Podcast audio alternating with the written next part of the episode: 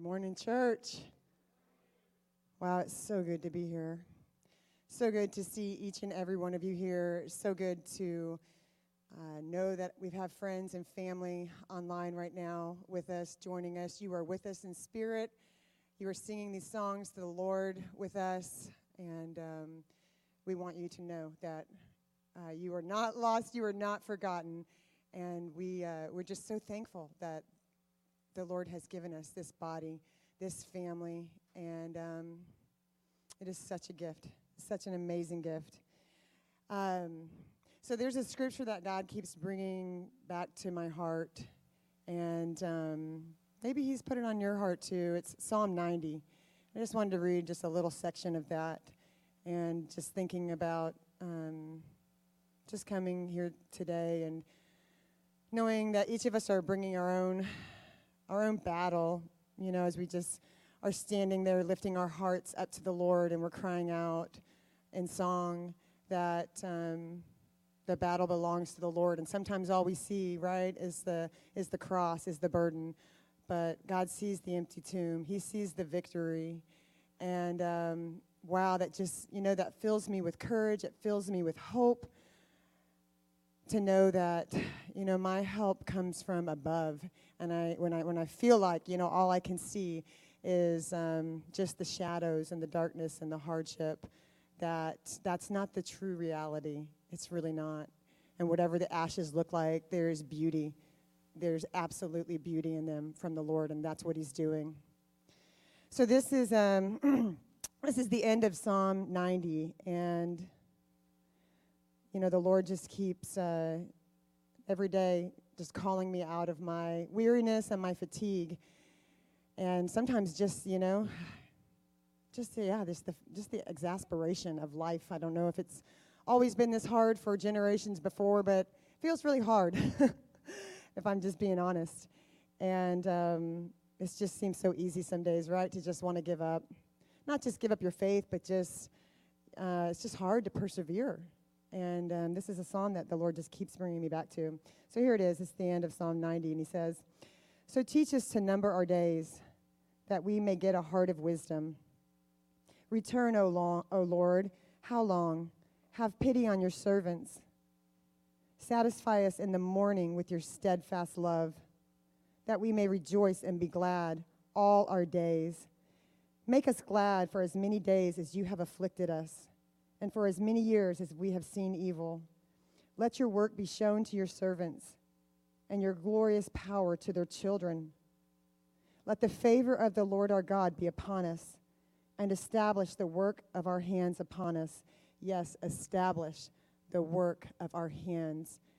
And I just want you to know, and I want to remind myself that our work, our labor in the Lord is not in vain, and the Lord will establish it. And just remember that in the morning, and you're feeling like uh, you're just feeling the the weight already. feels like the weight upon the world. The world is upon your shoulders. It's not on your shoulders. It's on God's shoulders. And you can, you can take that step, and the psalm says, Satisfy us in the morning with your steadfast love. Just let's remind ourselves that the minute we, we step foot out of our beds and we, we take a walk into each new day, there's new mercies, and that steadfast love is there for us and to be satisfied. We don't need the distractions. We don't, you don't need to escape. Just run to Christ. Run to Christ. So we. Um, we have our little QR code up there, and that's going to take you to today's scripture. It's going to take you to just some other buttons um, for online giving. Um, also, just most of you are aware, we don't pass a plate at Grace Life. We have a box in the back. One, it's for donations or offering, and it's also for uh, us to connect with you. So if there's something on your heart, and maybe you're new to Grace Life, maybe this is your first morning, and God bless you. Thank you for pressing on. Thank you for answering whatever the Lord is doing in your life and bringing you to his house this morning. He has something for you. If there's anything on your heart, if there's something we can pray for, there's uh, little cards back there on the box. It's in the lobby. Uh, fill that out. Drop it in the box. Let us know how we can pray for you. Let us know what burdens you have. If there's a way for our church to serve you.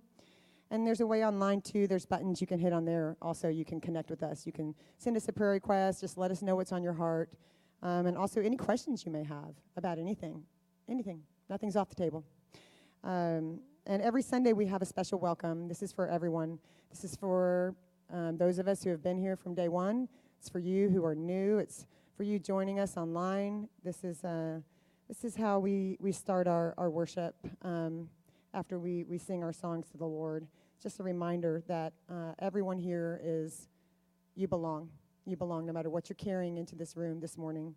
Um, no matter you know how sad you are, no matter how tired you are, no matter how much sin you have felt like has just um, you've been overcome with.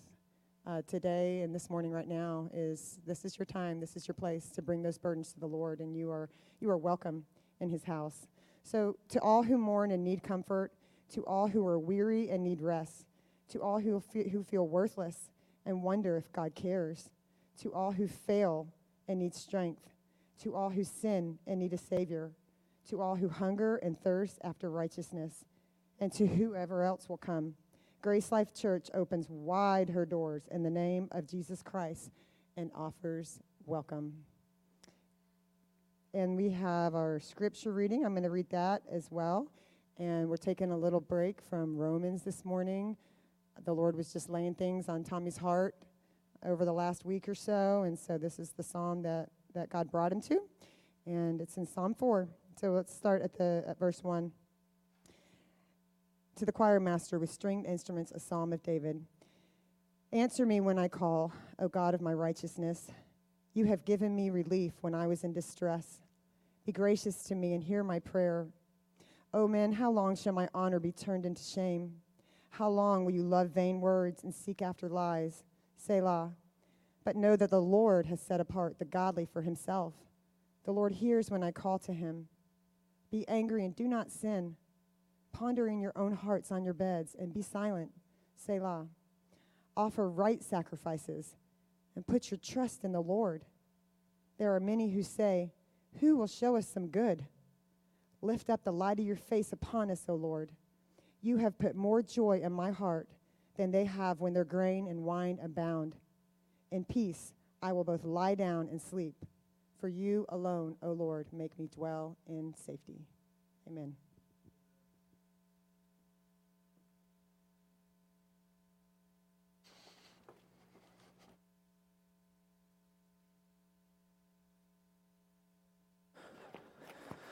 Good morning, Grace Life. I'm so thankful that you're here. It's uh, the tail end of Thanksgiving weekend. This is where everybody comes a little bit heavier, a little bit happier, maybe. Got a lot of starch in your body. And uh, a lot of people maybe would be really tempted to say, you know what, I'm going to rest this weekend. I really need to rest. I'm so thankful to see a good full crowd today. Uh, welcome back. Welcome to Grace Life. I hope you had a, a thankful, quiet, reflective holiday. And uh, we're really just getting started into the holiday season, aren't we? My name's Tommy Clayton. If I have not had the joy of meeting you yet, I hope I can connect after the service. I'm going to pause and pray, and then we're going to jump right into to Psalm 4. The title of this message today is Alone with Your Thoughts. Alone with Your Thoughts, which is where a lot of people begin to find themselves during this time of the year.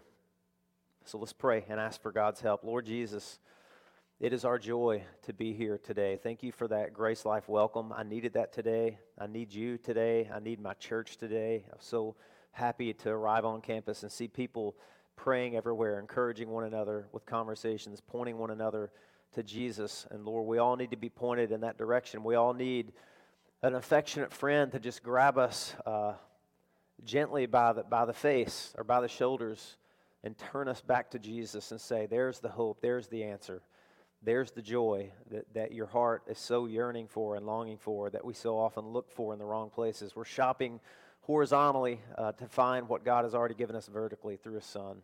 So help us today just be reminded of that again. Remove anything that would hinder or distract us, Lord, or would derail our attention. Just in the next few minutes that we have together, help us to just ponder very deeply this inspired word from your servant, King David, and whatever situation he was in and his path to peace. We need that path. We need to find it today, Lord, and it's not hidden, it's not far from us. So be with us, bless us, anoint this, this time together. Send your Holy Spirit to come and open our eyes. As Paul prayed for the Ephesian church, Lord, open the eyes of our heart. Help us to, uh, to rediscover together the, the depth of your love for us in Jesus, even in the Old Testament from this psalm. I pray these things in Jesus' name. Amen.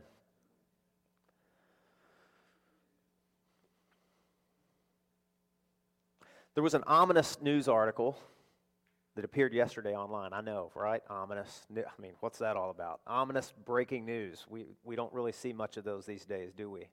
Yes, we do. We, that's all we see. That's, that's a breaking newsroom protocol 101. That's what they're designed to do. That's what they're created to do, to elevate your alarm, to uh, DEF CON 5, to make you panic. Well, there was an ominous article that appeared yesterday, and in in big red letters, it simply said, It's coming. That sounds like a, a, new thriller movie or something, right? The thing from the, from the Black Lagoon or some John Carpenter or Wes Craven movie, but it said, It's coming. Now, this article was describing some, uh, an alleged new variant called uh, Omicron. You know, you had the Delta variant of, uh, of COVID 19, and, and I'm not getting political, so I'm not going to give you a lecture on the on the mutations of viruses and the strand of proteins, but the whole article was talking about watch out, it's back, it's worse than ever.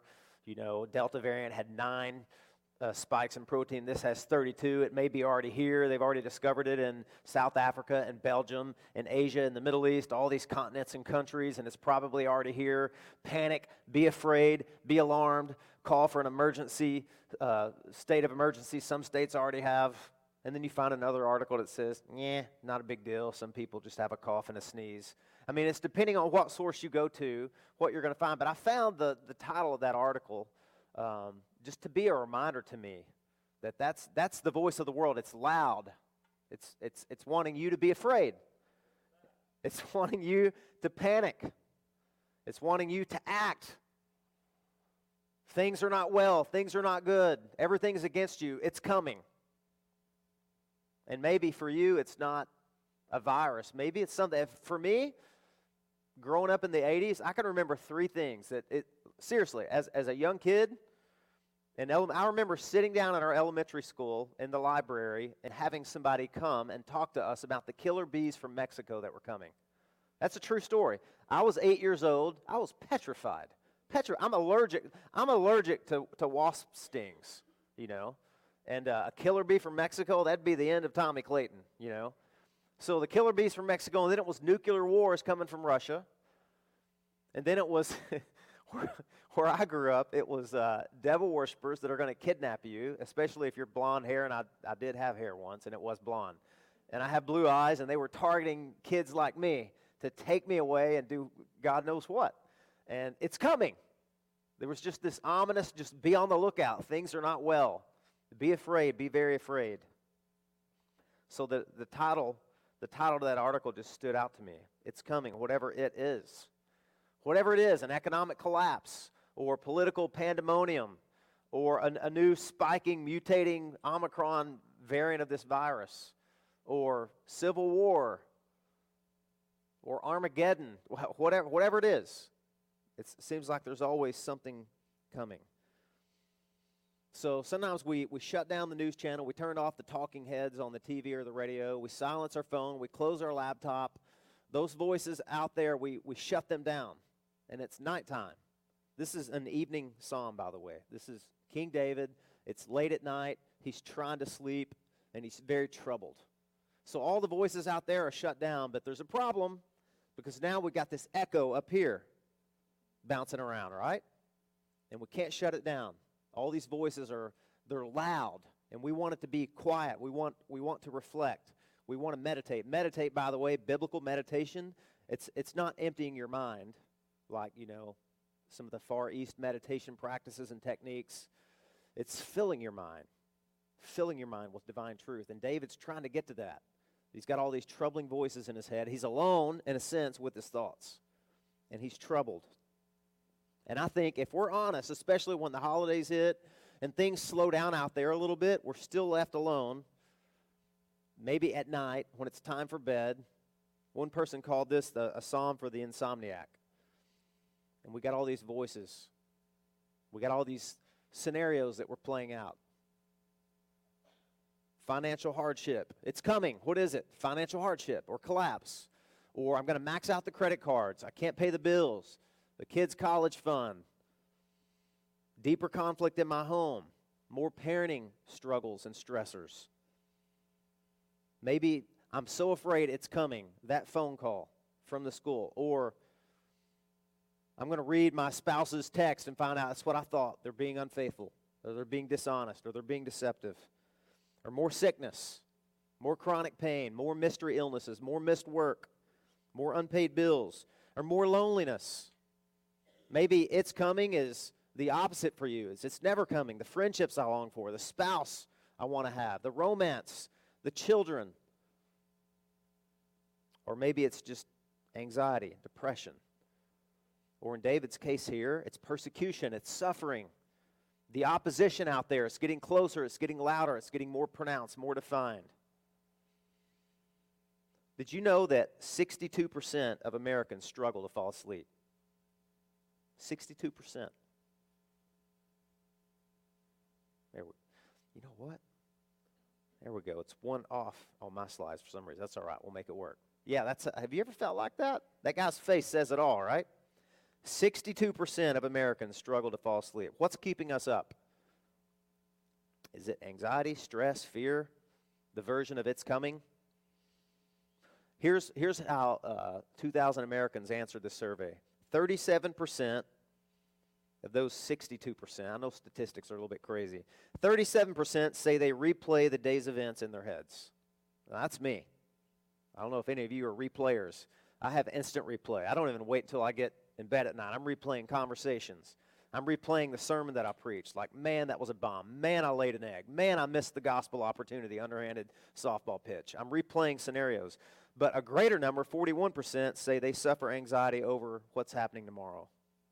What am I going to wake up to? The same things I went to bed to trouble, potential conflict. It's coming. When I was in England, I went to England once a long time ago. And a friend of mine over there, Tom Drion, he took me to a place over in Oxford where there is a cross in the street. It, it almost looks like a mosaic tile that was put down there. And he said, Did you know, did you know, mate, that this is where Hugh Latimer and Nicholas Ridley were burned alive at the stake in 1555? And I said, Bro, I had no idea. He said, Yeah, this is where the Oxford martyrs took place, two of them. Hugh Latimer and Nicholas Ridley, or Ridley, they were burned at the stake. They fell under the ill will of Queen Bloody Mary. You've heard that phrase used before for their Protestant beliefs and for not supporting her ascending the throne. Instead, they were supporting Lady Jane Grey. And so they were arrested, they were tried for treason. They were also accused of heresy, and they were sentenced to be executed by being burned alive. I mean, try to wrap your mind around that. They, they were stuffed in a tower for days to wait on their date of execution. Shoved up there and said, Now you just think about what's coming. And they did. The night before, Ridley was to be burned alive at the stake. This is what he did he shaved, he took a bath, then he sat down to eat a nourishing meal. And he was asked about his odd behavior. He was laying out his best clothes, and they said, What in the world, my friend, are you doing? He said, I'm going to a wedding tomorrow. I'm getting married tomorrow. It's my wedding. Whew, I like that, don't you? Tomorrow is the wedding feast of the Lamb, finally. That's why he was acting so odd. Well, his brother came to him and he said, Look, man, I'm going to stay up all night with you. You got to be petrified. I know you're afraid. I know you're anxious. And he said, No, my brother, no, no, no. You, you need to go home and be with your family. He said, I'm not staying up all night at all. This is what he said I plan, God willing, to go to bed and to sleep as quietly tonight as ever I did in my life. What's his secret? what did he know that I can't wrap my mind around? I think he knew what David knew in Psalm 4. Maybe he had this psalm in his mind and heart. I will both lie down and sleep in peace. For you alone, O Lord, make me dwell in safety. That word, safety, by the way, it means trusting and unafraid trusting and unafraid. Does that describe you? trusting and unafraid when you're alone with your thoughts, but you're troubled and you're anxious and you're fretting and you're envisioning tomorrow's opposition and persecution and conflict, or you're replaying today's failures and sins and shortcomings. That story of Ridley puts me in mind of Psalm 4 because that's what was going on with David. He was brooding. His thoughts were accosting him and assaulting him. Like 62% of Americans, David is recounting his day and he's dreading tomorrow. But something changes in the psalm. I love psalms like this because something changes in the psalm. He starts out very troubled, very distressed, but he ends saying, You know what, God, if you're staying awake, I'm going to bed. I'm going to bed. You're sovereign. You're on your throne. You've got this covered. You're for me. They're against me. They're opposing me. But what in the world am I worried about? I know God. I've got everything that they want, that they think they have. I've got it all. I'm going to sleep, trusting and unafraid. Well, how did he do it? Was it melatonin? was it chamomile tea? Was it Unisom? What was it? And by the way, let me let me just say this.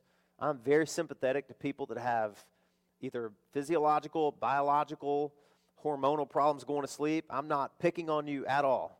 Our family has suffered from that. I've seen it firsthand. It's terrible. And sometimes you need help. Sometimes it's good to see a doctor. Not everything is a spiritual attack. Not everything is because of a lack of faith. Sometimes your body needs help.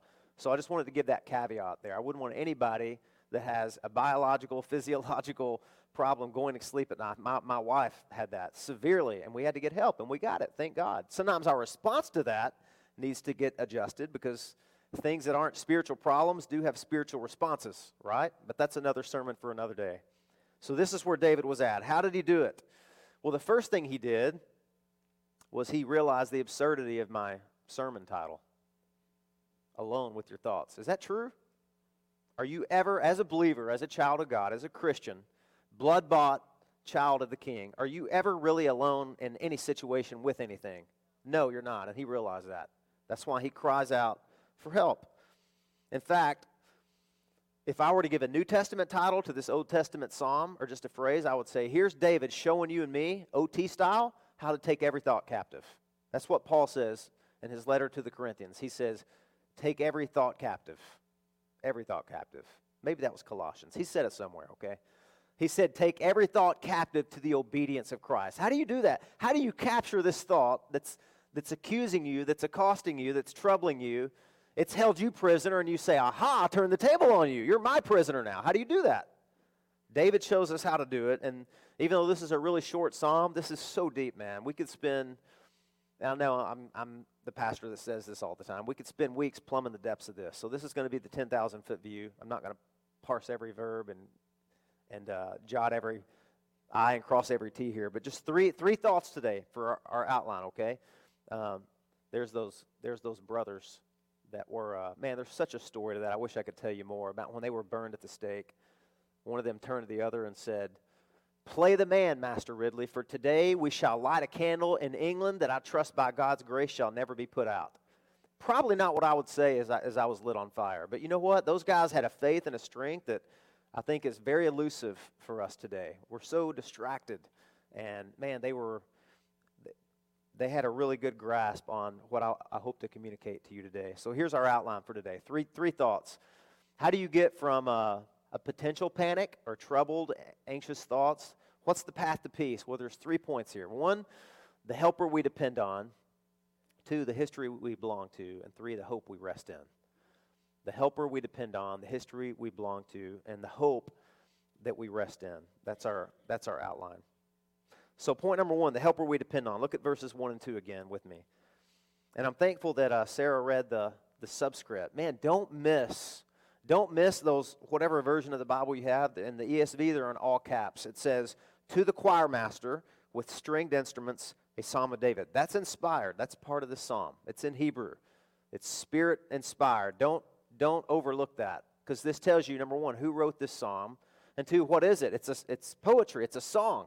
This is David's song. Now, I'm not a musician, but I know some, and I know lyrics are really important. Man, you toil over those things, right?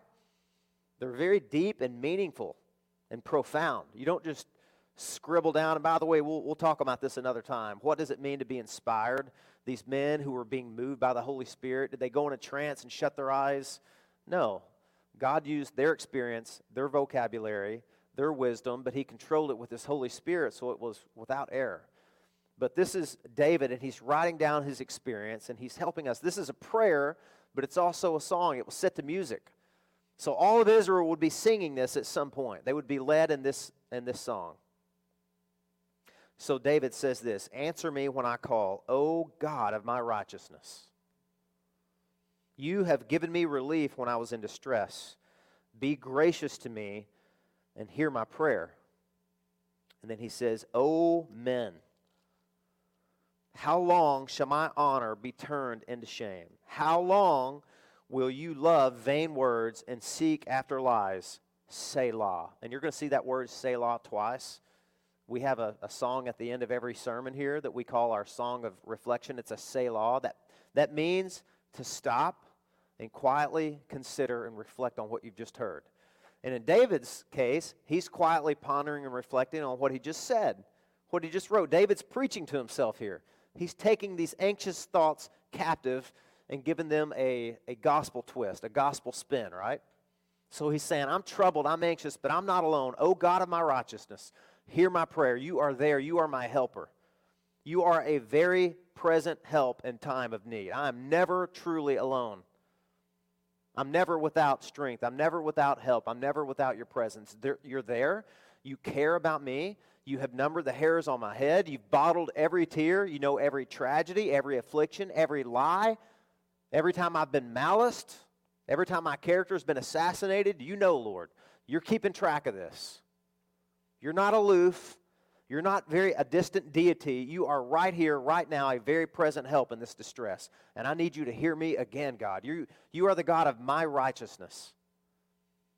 I'm trusting in that. You, you are my vindicator. You are my cause. You know the sincerity of my heart. You know I'm a recovering sinner. I'm probably not truly innocent and blameless in this, but you are for me, and I want to be with you. He's crying out. He knows that he has a helper. I love this song because it comports with life. For the people that say, you know, the Bible just doesn't seem relevant, um, I want to be nice when I hear that, and when people are maligning the Bible, I just want to say, man, what part of the Bible are you reading? I'm having a totally different experience. Totally different. This was written thousands of years ago.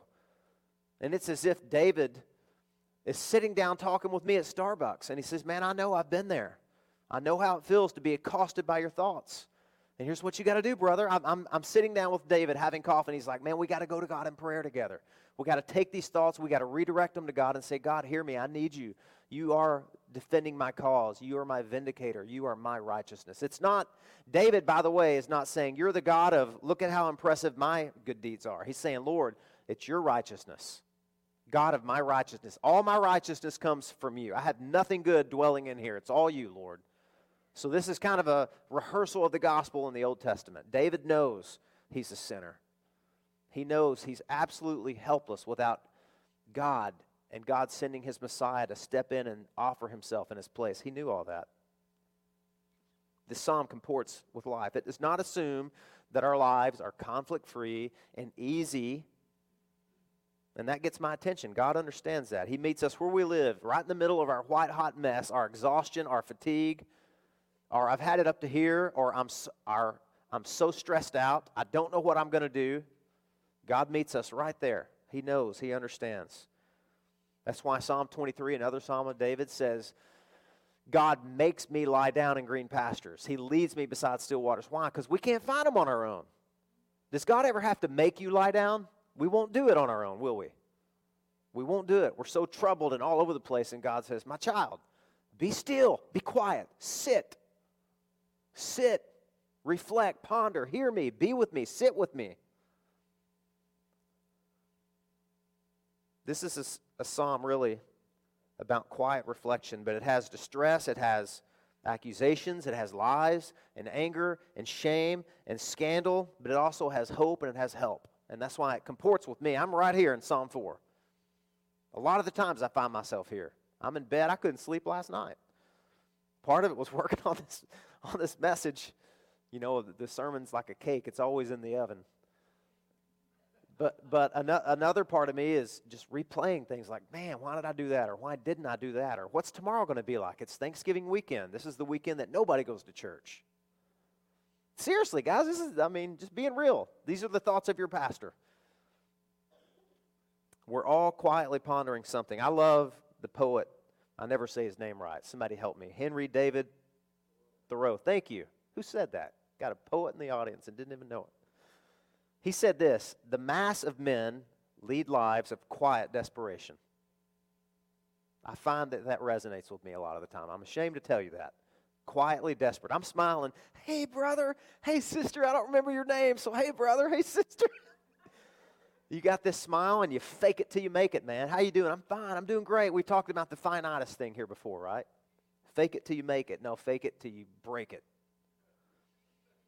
Henry David goes on to say a stereotyped but unconscious despair is concealed even under what are called the games and amusements of mankind. Man, this was before the age of social media or of, you know, the iPhone. But man, what would he say if he saw us today?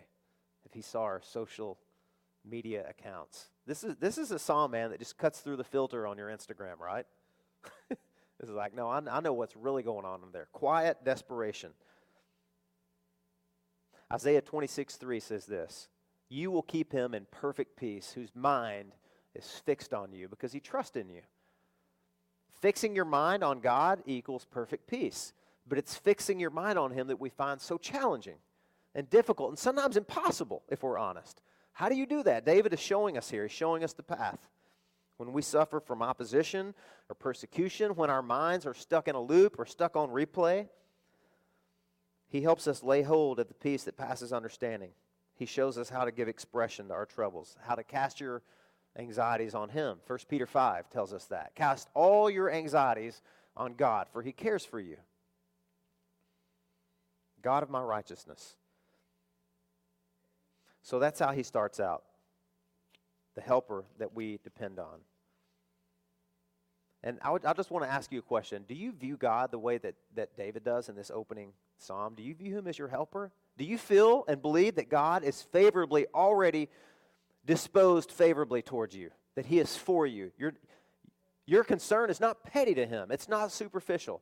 I talked to somebody in our neighborhood the other day, and we were talking about prayer, and he said, Oh, goodness. He said, There's, there's probably 2 billion people in the world praying to God right now. He doesn't need to hear what I have to say. And I'm like, My friend, yes, he does. Yes, He's got a treasure of mercy to pour out on you. He's waiting on you to ask. You have, not, but not.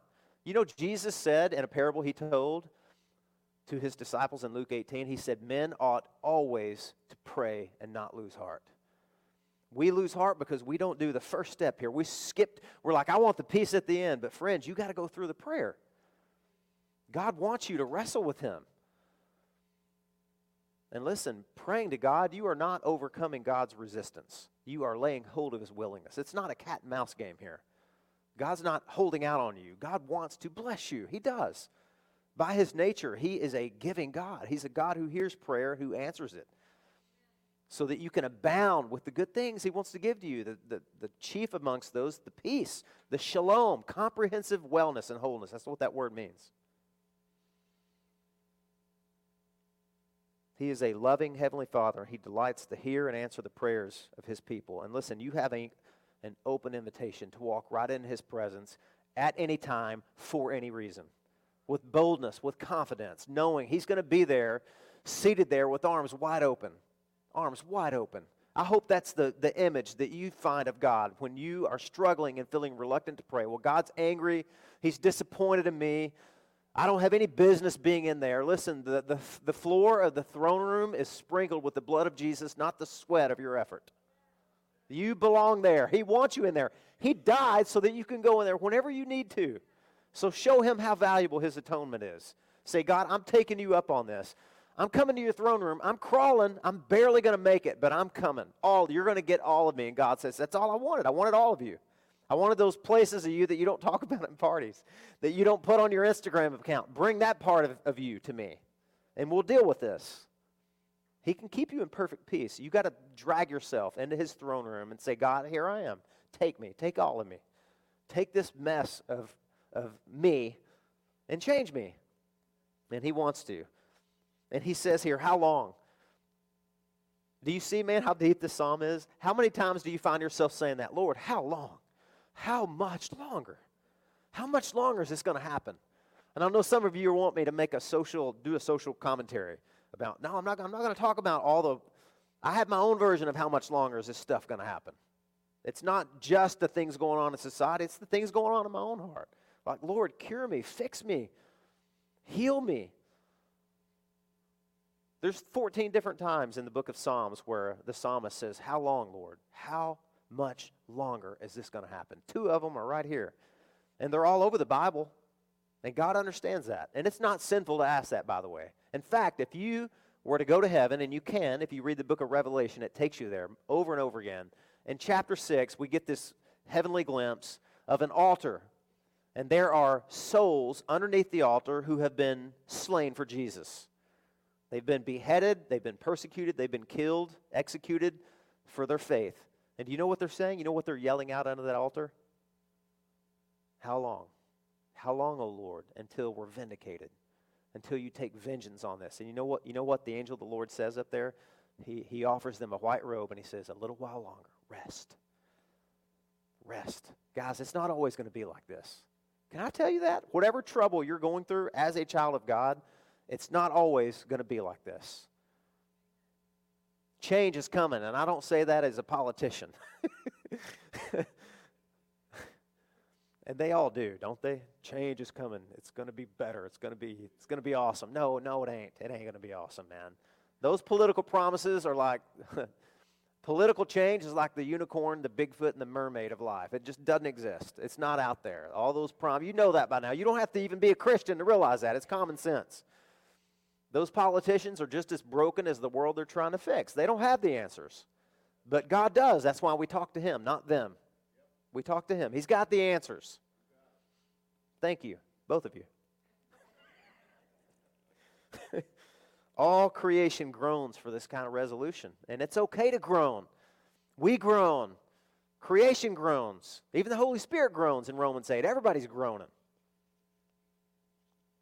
And I think, honestly, I was talking to my wife about this. The last two years have pushed so many people into numbness.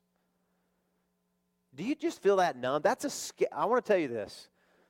That's a scary place to be. Even physically, when you study people that have breakdowns, uh, or even we live in Florida, and so many people every summer suffer from heat strokes. You know, they say, as long I'm so hot, I'm, oh, I'm, I'm so dehydrated, and they say, Are you sweating? Yeah, that you're okay then. It's when you stop sweating, look out. That's when you're in serious. When you just, this is for free today. You didn't know you were going to come and get, uh, what's that place called on the WebMX, WebMD? If you're in Florida and you feel like you're getting overheated and you're getting dizzy and seeing, you know, blue lights and you stop sweating, call 911. That's, that's not good. That's, that's the version of I'm numb. I'm not feeling anything. Like, oh, you're in a good place. No, you're not in a good place. That is a terrible place to be. But that's the people that I talk to as a church planner. That's where a lot of them are. Even Christians, even some of you, they're like, nah, I just, I just feel like I'm so numb to all of it. None of it troubles me anymore. Nothing troubles me. The Bible doesn't move me. I don't know. I'm just kind of out there, just existing. That's not a good place to be. That's where a lot of people are right now. And Psalm 4, Psalm 4 can, can help us with this. Uh, point number two. Let's move right along here. Point number two the history we belong to. The history. So when you're praying, you're like, help me here. So what do we do? Okay, God wants us to pray. He understands. This psalm meets us where we live, our white hot, messy life. Then what? How do you pray? Well, this is so instructive. Check it out. Answer me when I call, O God of my righteousness. You have given me relief when I was in distress. Do you hear what David's doing here? He's not counting sheep here to go to sleep. You know what he's doing? he's counting God's past deliverances and rescues. Hey, listen, here you are, all of you are here. And I guarantee you, if you just stop right now and reflect, just on, forget last year, reflect on this week. How many times, or this is the first day of the week, last week, how many times has God rescued you? Maybe just from you last week. How many times has God proven himself faithful? How many times? Now, just start from there and go backwards. Last week, last month, last year, last decade. How many times has God proven himself? That's what David says here. He says, You have given me relief in my distress. Those, it's kind of a play on words in Hebrew. Relief and distress. One of them means narrow, restricted, uh, tight place. I'm in a corner, I'm hemmed in. That's distress. And the other one is broad place I was hemmed in. I was in a tight place. I was in a corner. And man, you put me in an open plain and set me down. It's like you took me from this treacherous place, God, and you set me and you said, now you're free, you're clear, you're safe. You got you can graze now. Here's your pasture. There's the still water. Here's the green meadow. I'm here. I'm your shepherd. You're sheep. We're good. He's saying, God, you've done this in the past. You know, this, this sounds so simple. It, it just escapes most people when they pray. This is the place where you start praying. You're like, Lord, you are a God who hears my prayer, and you are a rescuing God. You have rescued me so many times. And so I know this situation is, see, it brings you into the present. You start in the past, it brings you in the present. You say, this situation is no different. Why am I even worried about this? Am I thinking God somehow is out to lunch on this one? It's like, God, I know you, you've rescued me from some pretty crazy things, but I don't know about this one, God. I mean, this is pretty rough.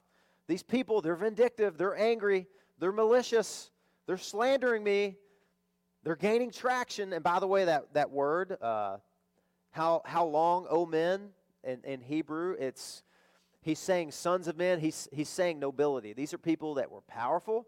They were people who had clout. These were, you could say these were the, inf- the influencers. These were the people with YouTube channels telling you the worldview you're supposed to have, how you're th- supposed to think about money and fame and beauty and popularity and sex and identity. These are the people that they've drawn a huge crowd, and now suddenly they've targeted David. They said, Yeah, yeah, yeah, he's God's chosen, right? Well, is he? Look at him, though. He's not much to look at. And you know what? He's not really for you. Look what he did with Bathsheba. That's your king. They're slandering David. Some of the things they're saying, no doubt, are true. As Martin Luther said, when the devil comes to you accusing, don't meet him on his ground. A lot of the things he's going to say are true, even though he is a liar. When he says, Man, you're a sinner and you're not worthy of God's love, that's true. That's true, right? He can help you in that regard. You say, You know what, Satan, you're actually right. Broken clock, clock is right once a day or twice. Anyway, uh, that's right, but you know what? I have an advocate. Jesus died for my sins. He paid the penalty. Thank you for the reminder, Satan. I'm not here in my merit. I'm not here because I because God I, am worthy. I'm here because He is. He made me worthy. I forgot where I was at. Yes, He will answer. God will hear your prayer. He will answer. And that's what happens. You take yourself back into the past, back into history, and bring yourself to the present. You say, Who are these thugs? Who are these people? God, hand, God can handle them. He has, I'm not the victim here. they are. Their foot shall slide in due time. Now, listen, I want to tell you this. I don't want you to get the wrong idea from this point in the sermon because I love what David does here. If, if we're careful and we read this psalm, David helps us to take the high ground because actually, some, some Bible scholars and people who write commentaries, they're, they're not exactly in agreement. Is this David preaching a sermon to the enemies of God? Because he seems to be addressing them. He says, Oh, men, how much longer are you going to slander me? How much longer are you going to shake your fist at God and turn my glory into shame? And he's speaking as God's chosen anointed king, which we know points to a deeper reality. Jesus is God's chosen anointed king. And so the, and so the greater opposition is against Christ, the Messiah, right?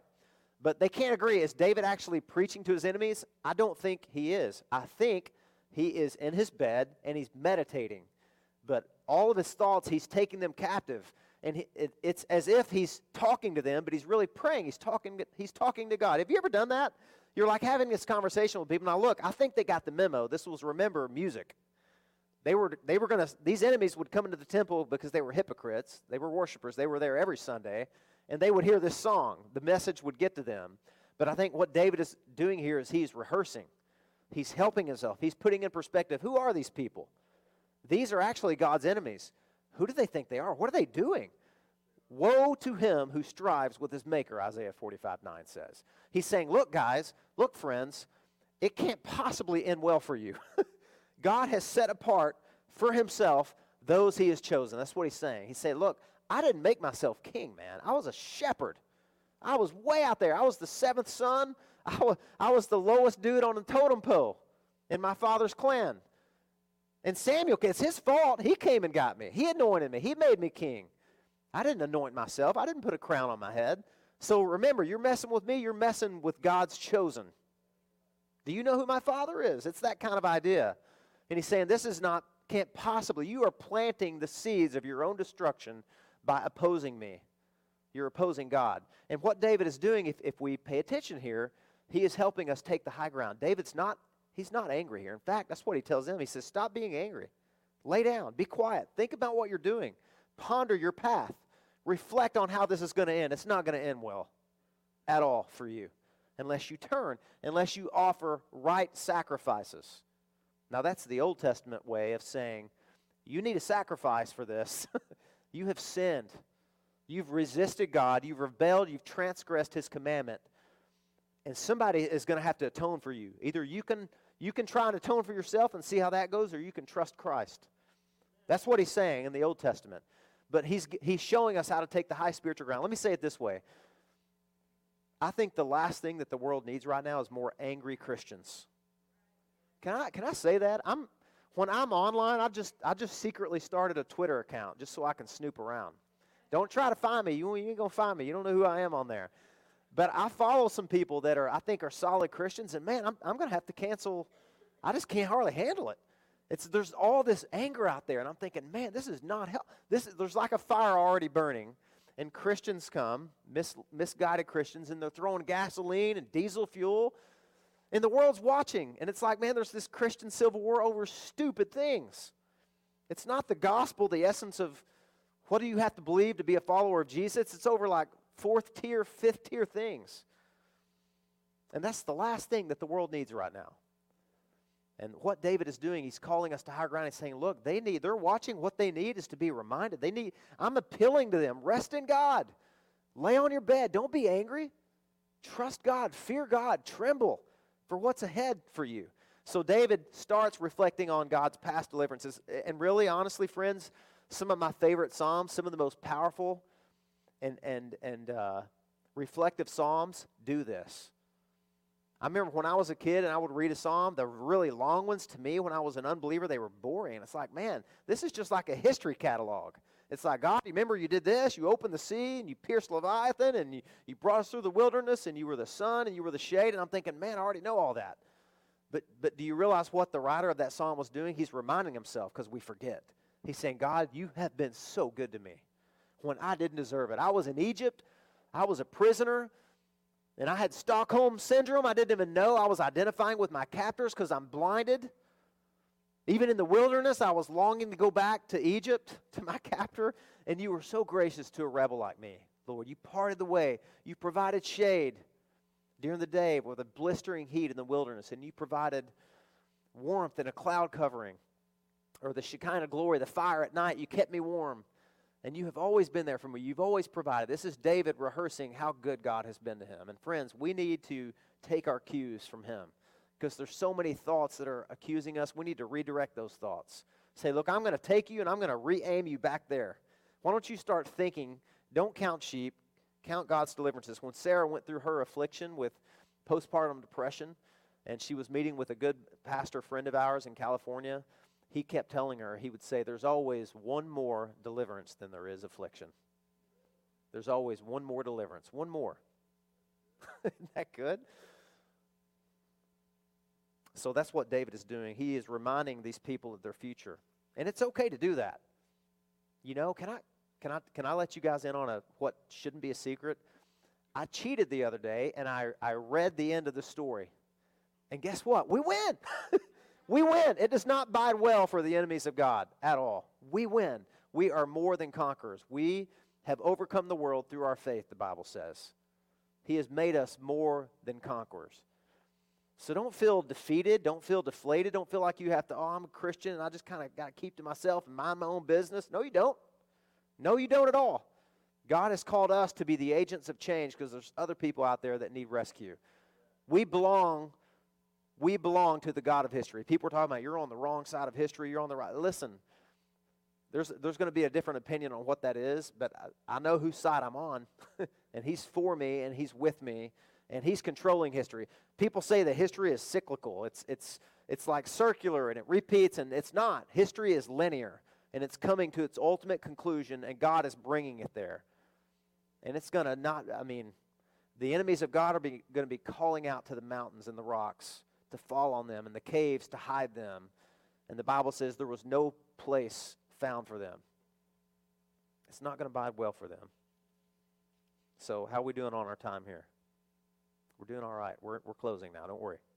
Last point the hope we rest in. Look at this. I love this. The, the last part of this psalm is verses, uh, verses 6 and 7 and 8.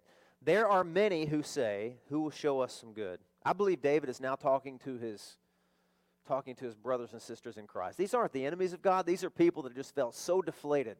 They're not doing what David's doing. They're laying in bed and they're just letting anxiety swallow them. And David is now talking to them. But in doing so, he's talking to himself. Look what he says. There are many who say, Who will show us some good? Now just hit the pause button, pull the car over for a minute. Have you ever have you found yourself asking that? Lord, is anything good going to come out of this? God, can you just can you just give me a glimpse of something good? Can you just do something for me? Can you can you bless me? Can you give me more things? And they're beginning to adopt the arguments of their enemies. Like, God's never done anything good for you. Who will show us some good? And this is David's answer Lift up the light of your face upon us, O Lord. You have put more joy in my heart than they have when their grain and wine abound. The wor- you look out there and we think the world has everything and we have nothing, but actually, we have everything and they have nothing. And I don't say that vindictively. Charles Spurgeon said this He said, Better is Christ in the heart than grain in the barn. Right? Now, that's the 1800s version of that. But better is Christ in the heart than what? What is it that you want? What material, physical possession do you think God is holding out on you? Listen, God gave you His best. He gave you His beloved Son, the most valuable, precious thing to Him. He gave Him. That's what the gospel is. It says, For God so loved the world that He gave. He gave Christ. He sent Christ to a sinful world filled with rebels and people that are guilty of cosmic treason. He, we, we saw this in Romans 5 last time. He died for his enemies. How can we possibly think that Jesus is going to hold out on us, hold out on us when he already gave us everything that he had? That's the argument in Romans, right? If when he died for you while you were his enemies, shall he not also live for you so that you may be saved from the wrath of God? So this is his argument. This is what's filling his heart with hope. Do you see David? He's turned a corner here. He's fine now. He's counted his blessings. He knows that he's on he, belongs to history. He has a helper he can depend on. So now this is the hope he's resting in. He's saying, God, you have given me so many things. History belongs to you, and things are going to turn out really good for me. Very soon, I'm going to be standing in the presence of God, and I'm going to have everything my heart could ever long for. And whatever, whatever five second glory or pleasure I've ever experienced here is going to pale the second I stand in the presence of Christ. I wish the church talked more about heaven. I mean, I tell you, I want to. I think I'm going to do a series. I've preached on it before. I'm going to do a series on heaven, maybe when we're done with Romans here, because I'm just so enthralled by what I see. Uh, you know, the Bible says that Satan is a slanderer and a liar and a deceiver, and he slanders God's people, and he slanders, the Bible says, God's place. He tells lies about what heaven is like. It's like some ethereal, floaty, wispy existence where it's, it's hard to work up. Uh, a longing and anticipation and excitement for some of the Google images that pop up when we think of heaven. You see fat angels flying around in a cloud, and we think, man, I'd rather be here. Friends, we have no clue. The Bible says God's going to restore this planet, He's going to recreate everything. He's already recreated you. That seed of restoration that's in your heart that's growing, that's just a little window into what all of creation is going to be like glorious, restored, everything's going to be at peace the way it was intended to be in, in the Garden of Eden. We're going to be at peace with God. We already have that, Romans 5.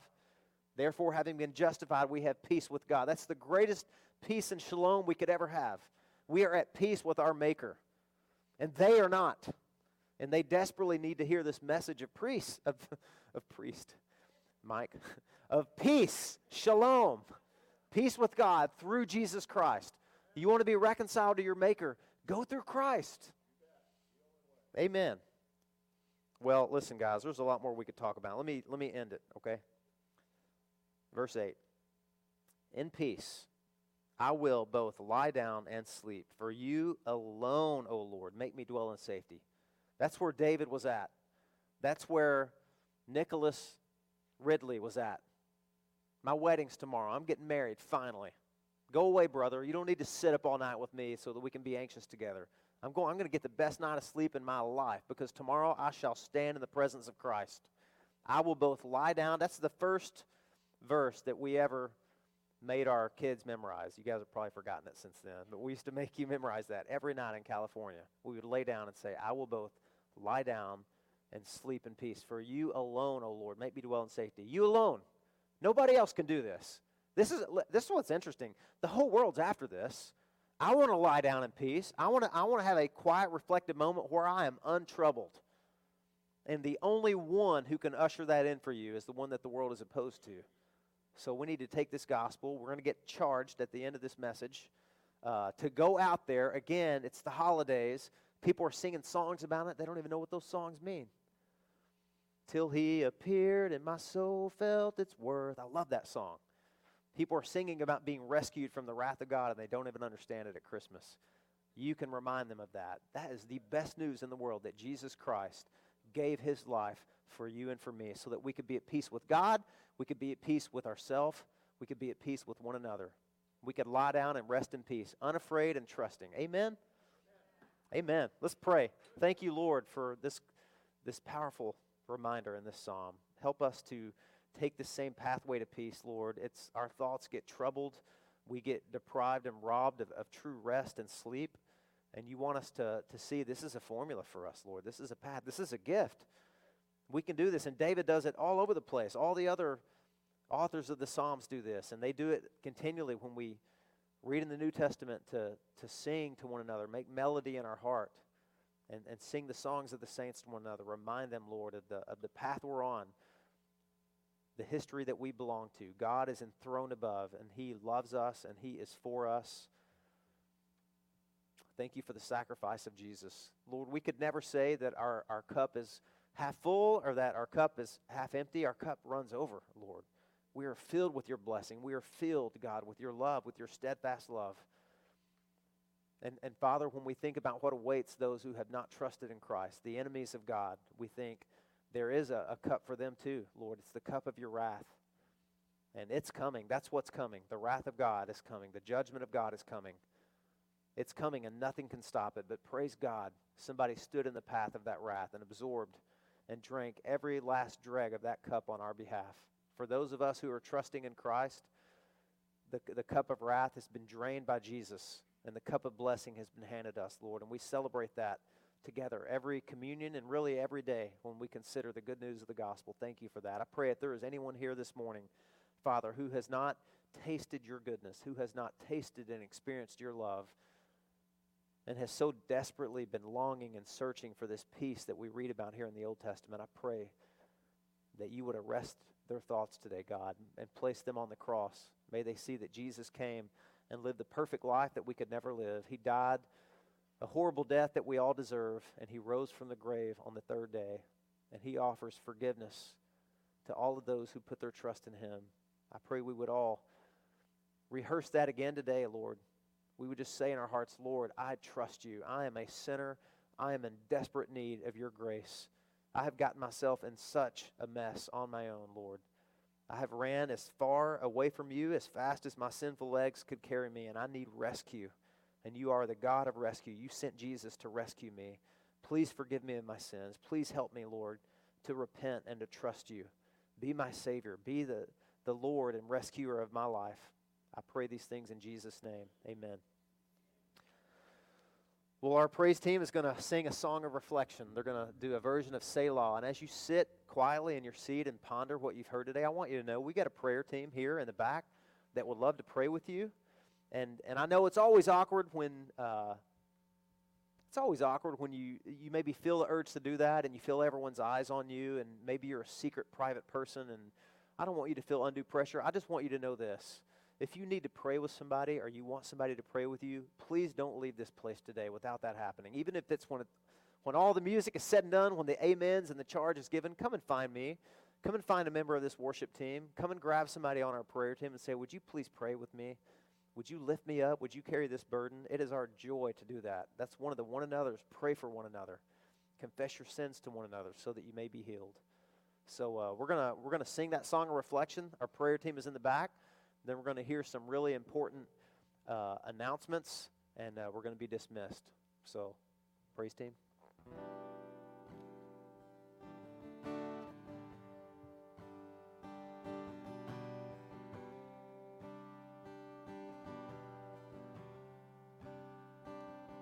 There's a place where mercy reigns and never dies.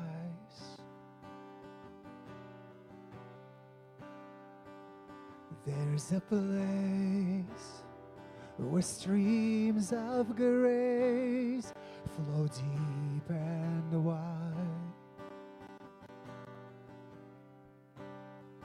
Where all the love I've ever found comes like a flood, comes flowing At the cross, at the cross, I surrender my life. I'm in of you. I'm in of you. Where your love ran red and my sin washed white. I owe all to you. I owe all to you,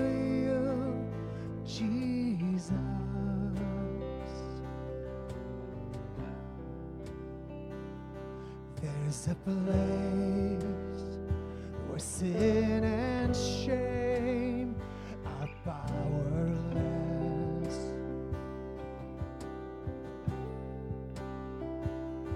Where my heart has peace with God and forgiveness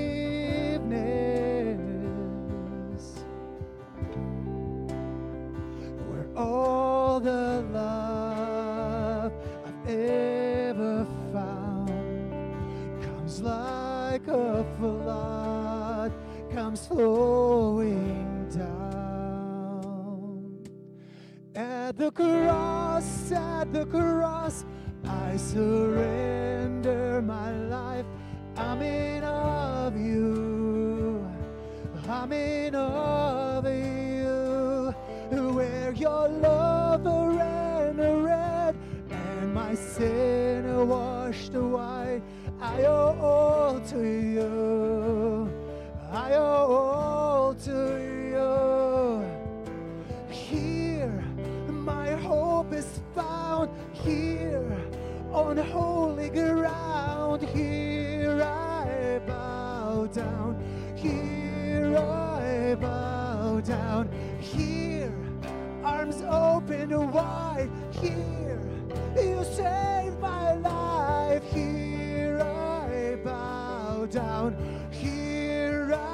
Bow at the cross, at the cross. I surrender my life. I'm in awe of you. I'm in awe of you. Where your love ran red and my sin washed white. I owe all to you.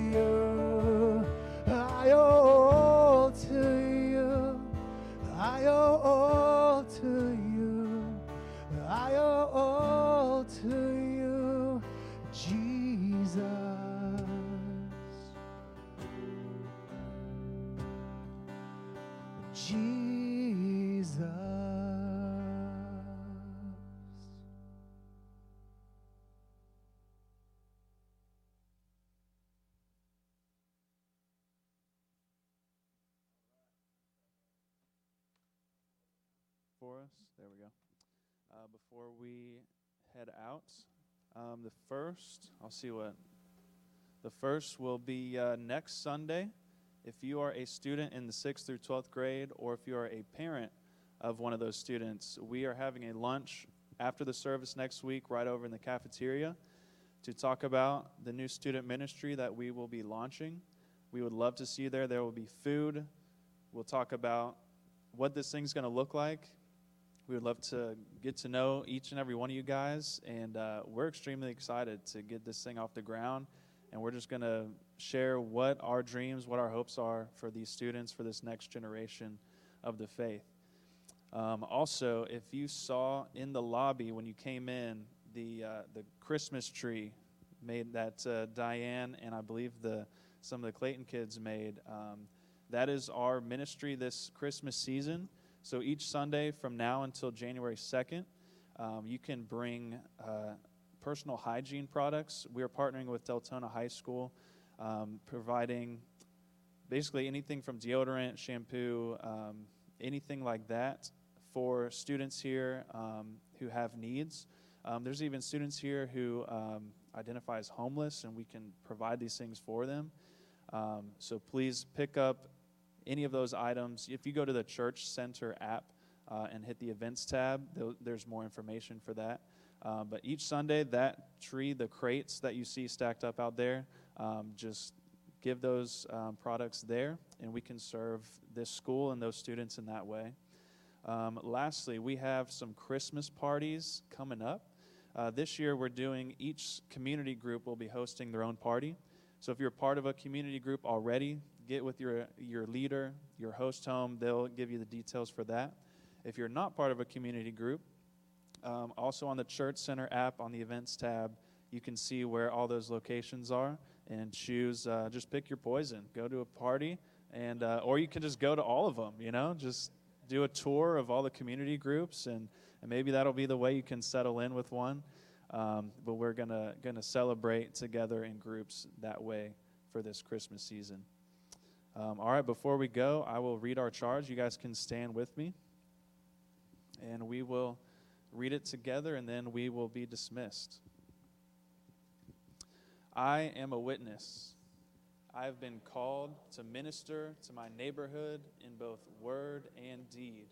God has given me His word to equip me, His spirit to empower me, and His love to motivate me. I pledge my life for the gospel. You have been sent